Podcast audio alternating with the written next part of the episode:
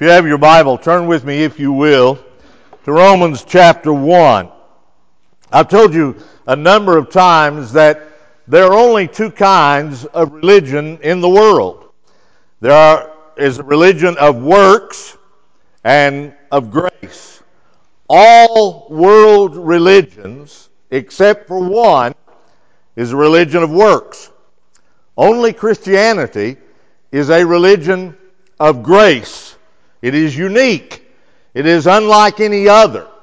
It is also unique in the sense that it is uniquely linked to Jesus Christ in such a way that you cannot have Christianity without Jesus Christ. That is not true in other world religions. In Confucianism and Buddhism, it is the teachings of Confucius and of Buddha which represent the essence of the religion, not the teacher who first enunciated them. Even in Islam, uh, Muhammad is a towering figure. Uh, he is the prophet, but Islam is not built upon Muhammad. It is the revelation that Muhammad says that he received uh, from the prophet, the archangel, the prophet received from the arch, archangel, archangel, that's good, arch, archangel Gabriel, that he recorded in the Quran. That is the essence of Islam and the sunnahs that followed that were given to him. You could take Muhammad out and still have Islam because you have the teaching of Islam. But if you take Jesus Christ out of Christianity, then there is no Christianity. Apart from Him, it is nothing. Christianity is built upon the person and the work of Jesus Christ. If He is not who He said He was, if He did not do what he said he had come to do, you undermine the foundation of Christianity, and the whole superstructure would collapse. Take Christ from Christianity, you disembowel it. There is nothing left. Christ is the center of Christianity. Everything else is circumference. The gospel of God is the theme of Romans. And in the verses we're going to look at this morning, verse 2, 3, and 4, Paul describes that gospel. Now, I did verses 1 through 17 last week. I'm aware of that. I'm not quite that senile yet that I've forgotten. But I knew that you would be disappointed if I just zipped through 17 verses without real explanation. And I knew two of my deacons would be so upset they might have words with me. And so, so I decided we'll go back and look at these a little closer. These are some of the most important words ever written. And I think that it is necessary for us to look at them very, very close. I told you last week, Romans 1 1 through 7 is one long very difficult to diagram sentence in the Greek text.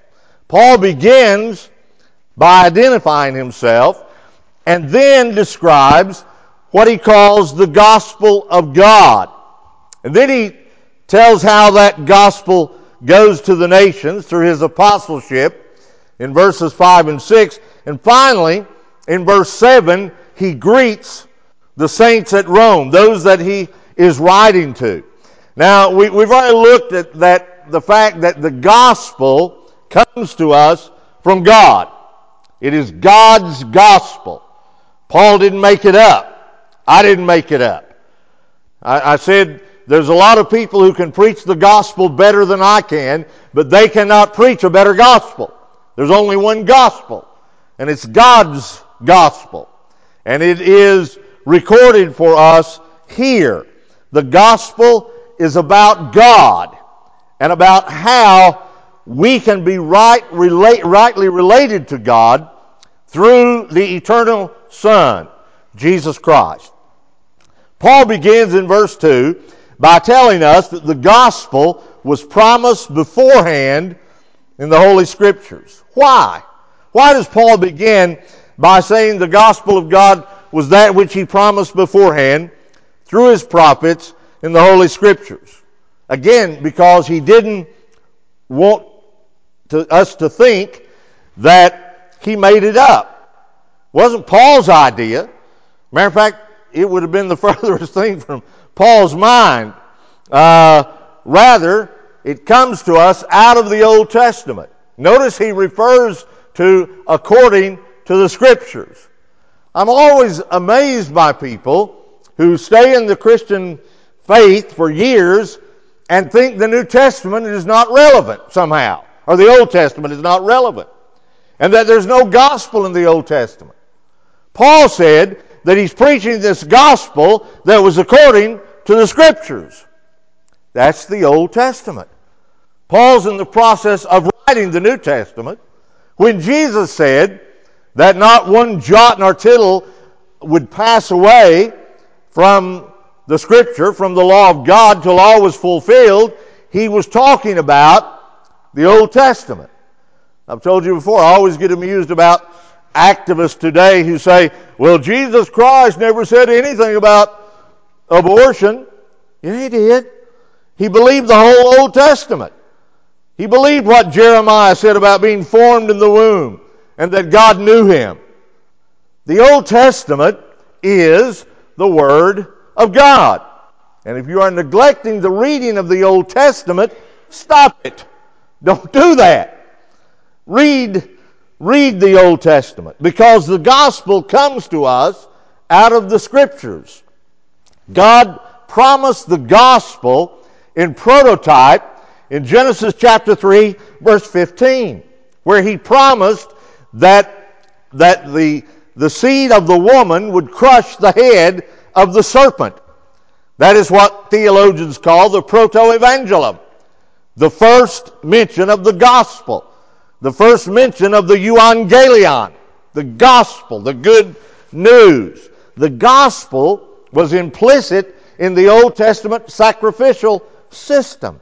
It was revealed more thoroughly to Moses, but I think it was revealed even from the outset to Cain and Abel. God killed an animal, made a covering for Adam and Eve. Blood was shed. And he told them in type and in picture that the shedding of blood would be necessary to pay for sin. A life for a life to cover sin. The wages of sin is death. But from the beginning, God said that He would graciously accept a blood sacrifice. That's why that Cain's sacrifice was not acceptable. You can't get blood out of a turnip. Someone said, well, Cain's offering, it, it was the best that he could do. It was. That was the problem. It was the best that he could do. He had not followed the, typo- the typology that God had already set forth. That the shedding of blood was necessary in order to pay for the wages of sin. You see the gospel again in type when Abraham is told to sacrifice Isaac and God intervenes. And what did Abraham see? He saw a ram in a thicket. He saw a lamb wearing a crown of thorns. God had provided the sacrifice and a picture of the ultimate sacrifice to come. What he would do by sending God the Son as an offering for sin. As Isaiah 53 makes clear, Jesus Christ is the Lamb that was wounded for our transgressions. The record of Paul's missionary journeys in the book of Acts shows that when he was speaking to the Jews, he always reasoned from the scriptures to show them that Jesus was the promised Messiah. For instance, in Acts chapter 13, after summarizing Old Testament history uh, down to David, he concludes in verse 23 From the descendants of this man, according to promise, God has brought a Savior to Israel, Jesus. In Acts chapter 17, we read with reference to Paul's visit to Thessalonica. And according to Paul's custom, he went to them and for three Sabbaths reasoned with them from the Scriptures, the Old Testament, explaining and giving evidence that the Christ had to suffer and rise again from the dead, and saying, This Jesus, whom I am proclaiming to you, is the Christ. That's all through the book of Acts.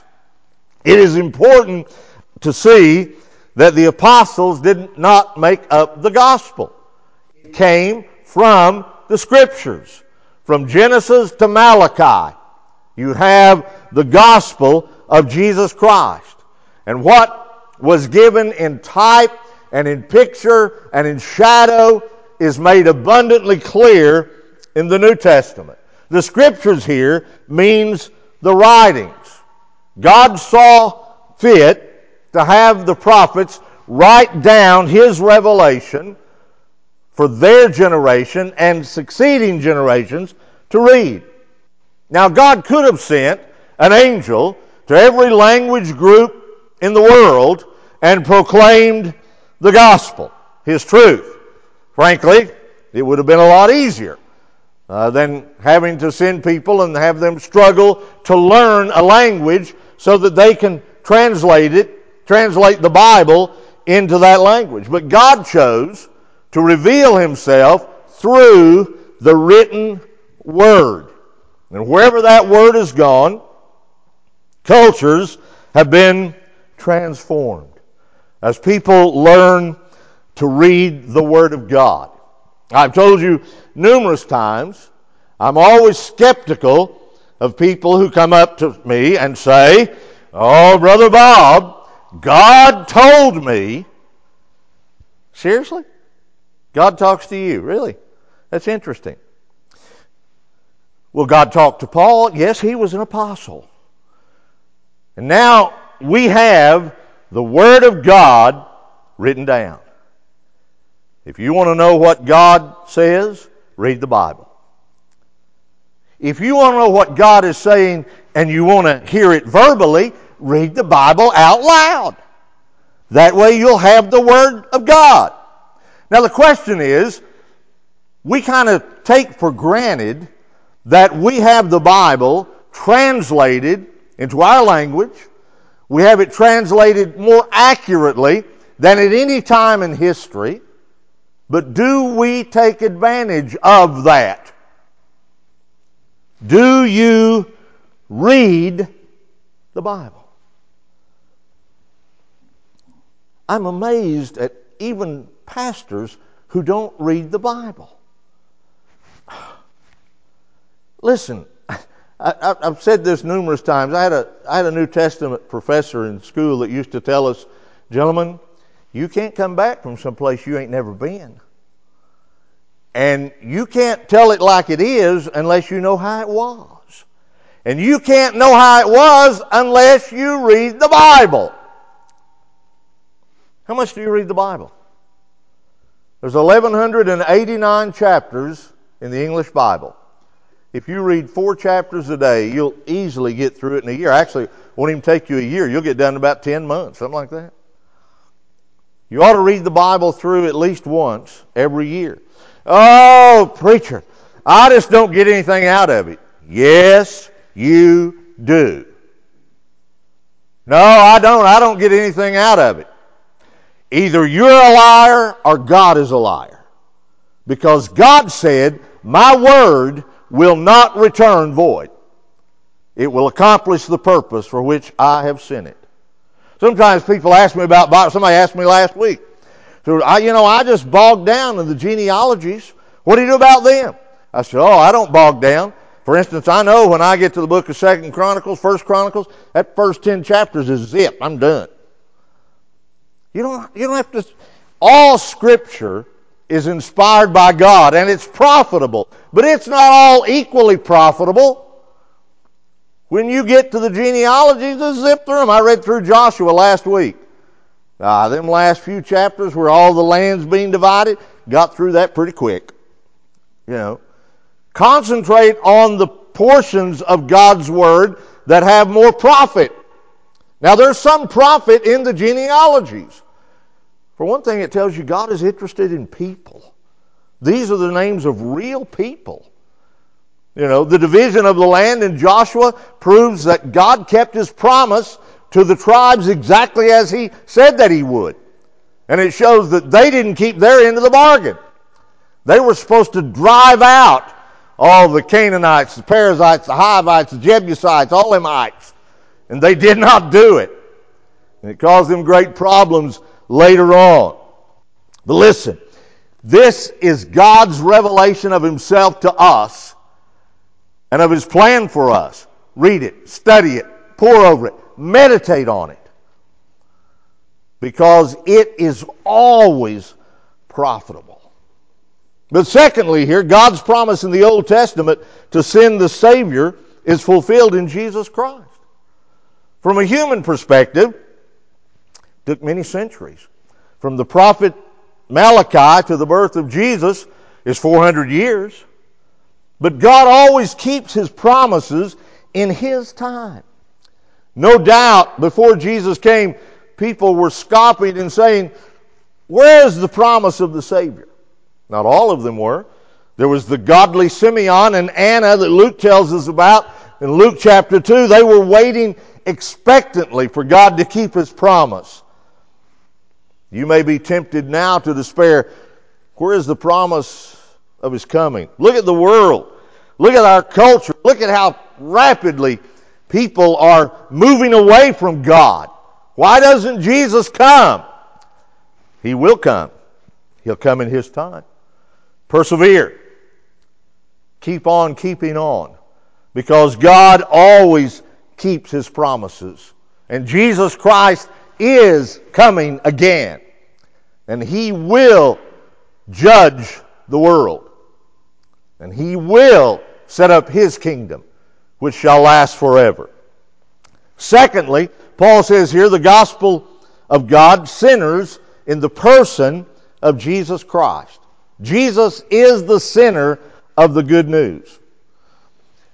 One thing to do whenever you're talking to people who are unsaved is always bring the discussion back to Jesus Christ.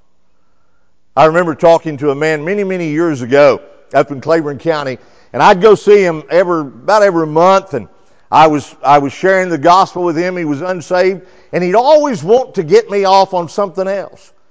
You know, he'd always be asking questions. Well, one, uh, one particular time I remember he said, well, Preacher, I, I want to know, what do you think about predestination? I said, Well, I think everything's going to happen just the way God says. Well, I, I want to talk about that. I said, No, no, we're not going to talk about that. Let me bring you back here to the gospel of Jesus Christ. Let me tell you again that Christ died for your sins and was buried and rose again the third day. And after you come to Christ, then we'll talk about that. There's no reason for us to talk about that now.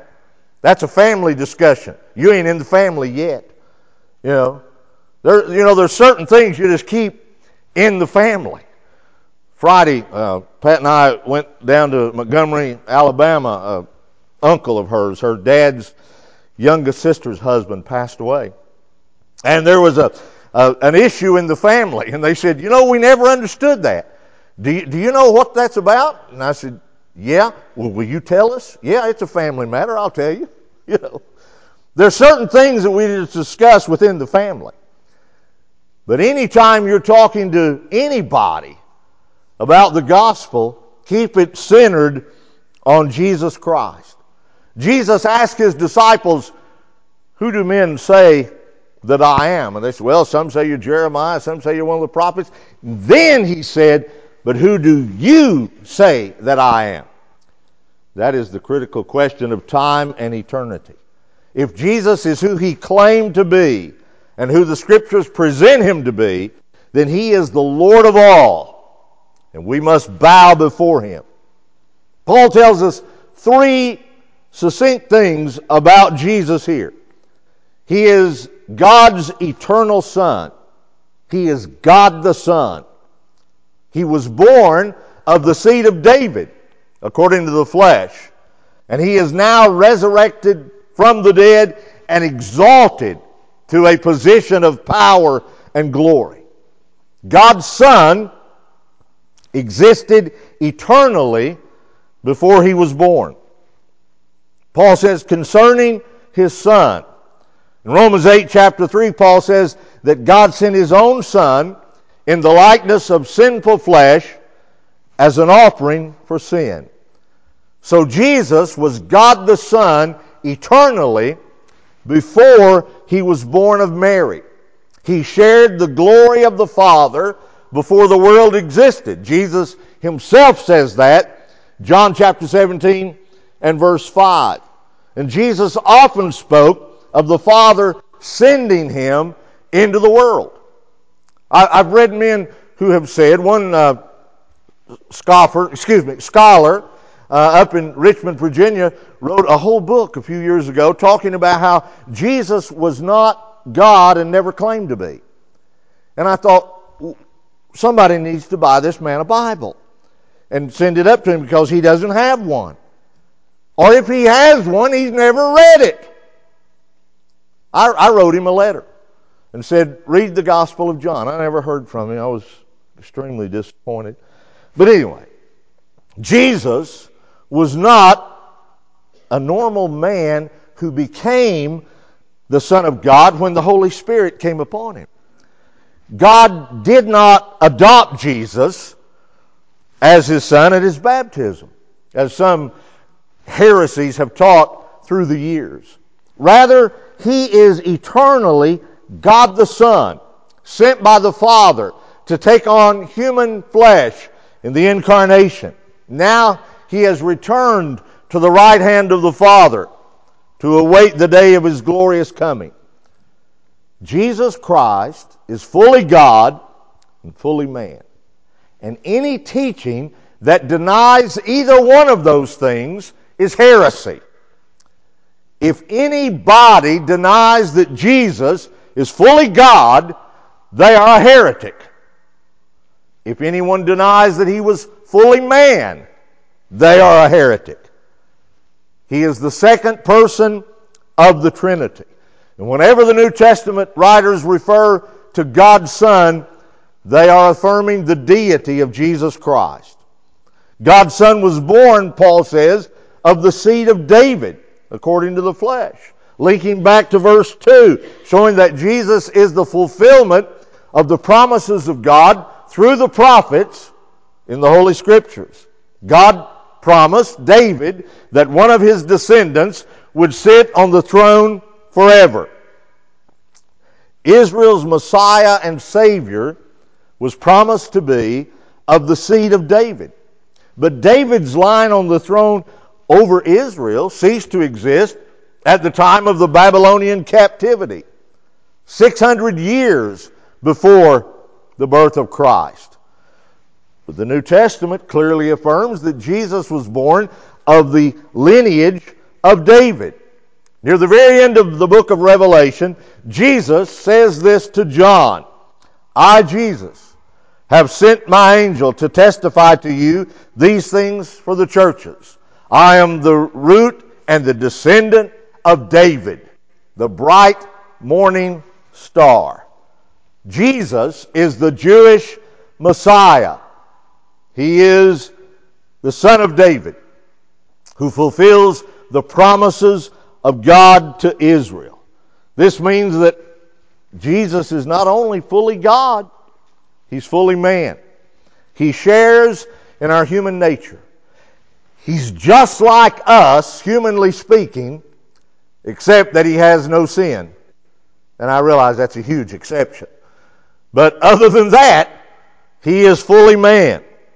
So, he could bear the penalty for our sins. He had no sins of his own. So he could die in our place. He is fully human. That makes him a high priest who can sympathize with us in our weaknesses. He can encourage us when we are tried and tempted. I'm not aware currently of any threat to the Christian faith from those who would deny the humanity of Jesus. But in the early church, that was the battle that they fought. Men believed that Jesus was God, they didn't believe he was man. All kinds of heresies rose up to deny the humanity of Jesus. Uh, the, the New Testament emphasizes the truth of the humanity of Jesus, especially John in his gospel and in his epistles. Jesus was not some angelic spirit who seemed to be a man.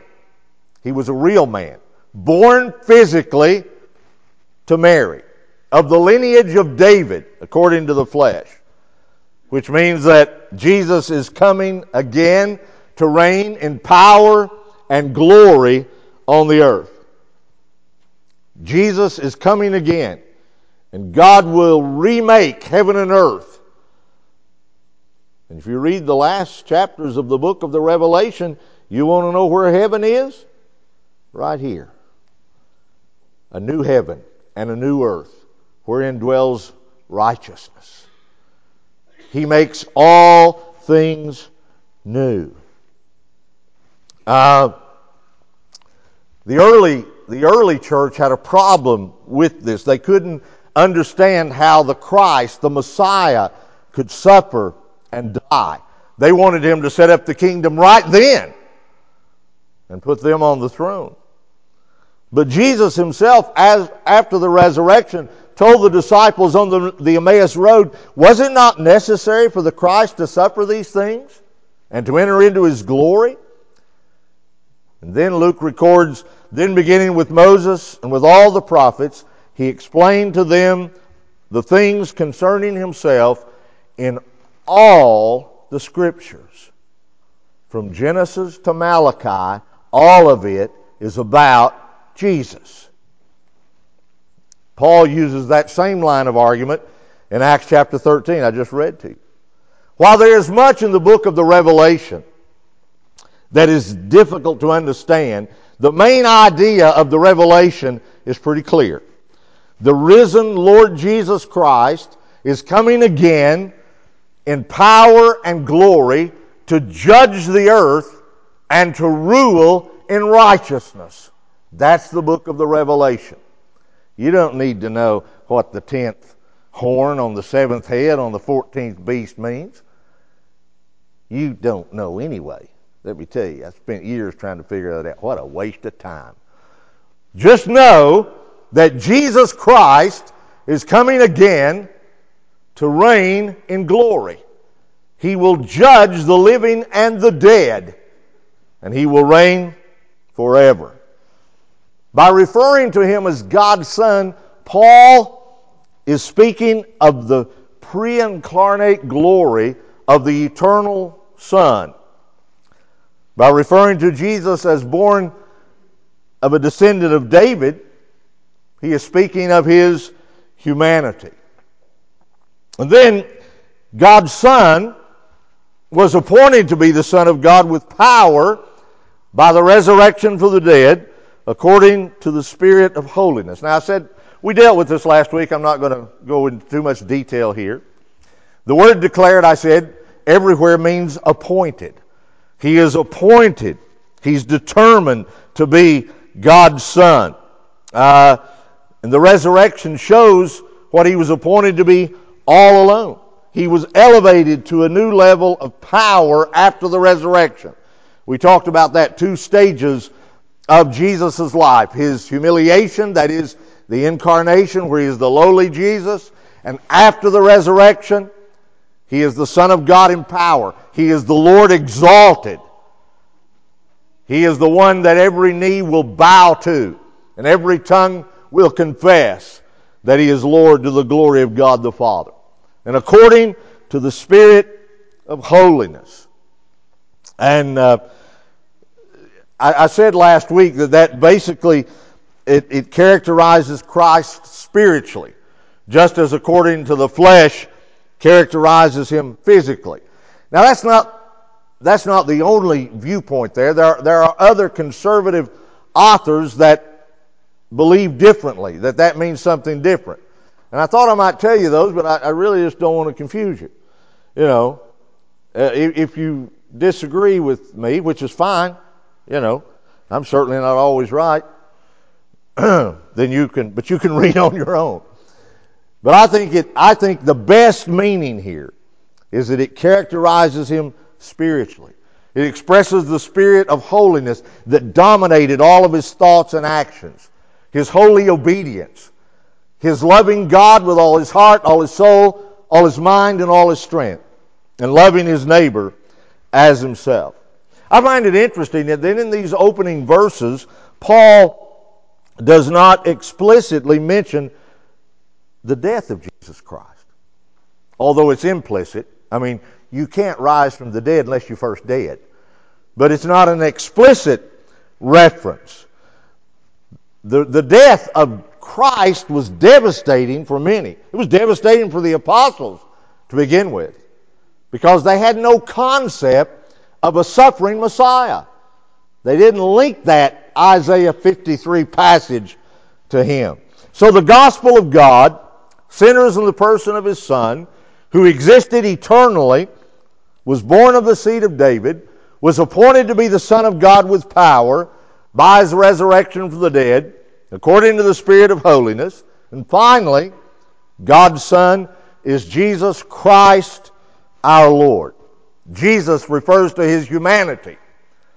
The angel said, You will call his name Jesus, for he will save his people from their sins. Christ is a title, means Messiah, which means an anointed one. Messiah is the Hebrew, Christ is the Greek. It means anointed one.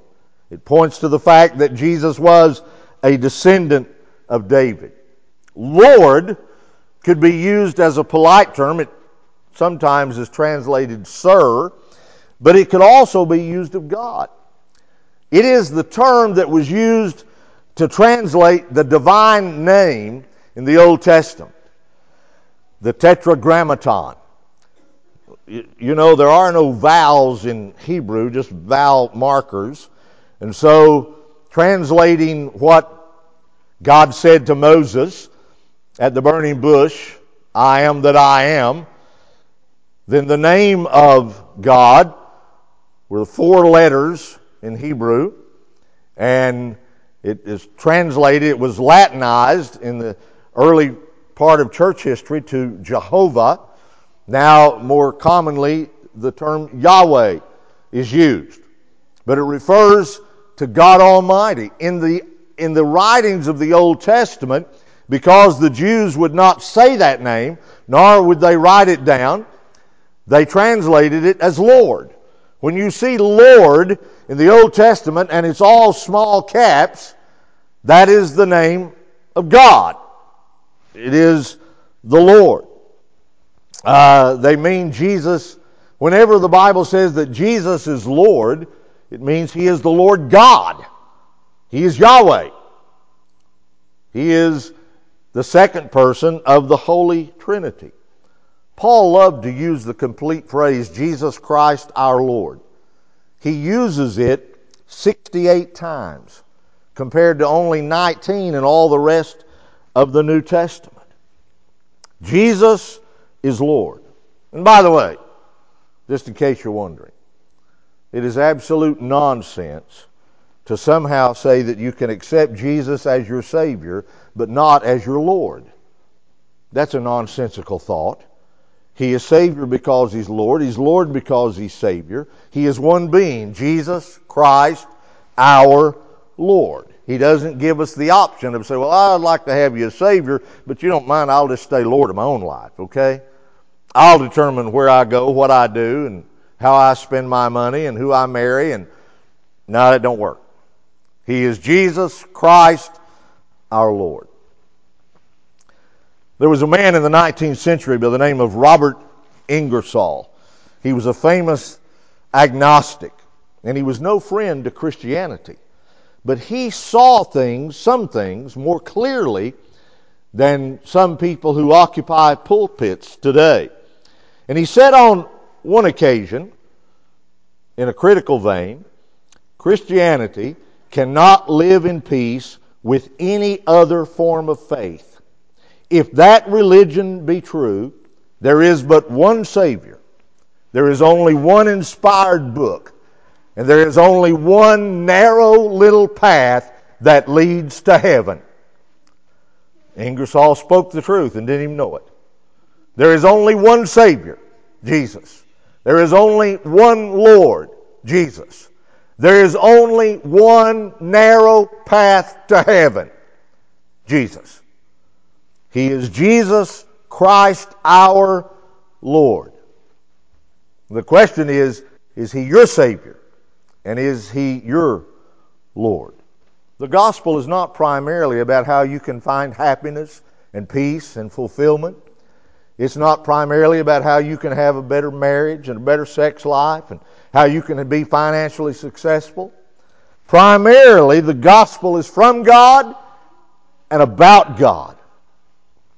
It concerns His eternal Son who humbled Himself and became a man, offered Himself on a cross as a sacrifice for our sins. So it ultimately doesn't come down to whether or not Jesus can give me a happy life. That's not the question. The question is, who is Jesus? And the answer is, He is God the Son. He is fully man. He is Savior and Lord. Make sure that He is your Savior and your Lord. Just a moment.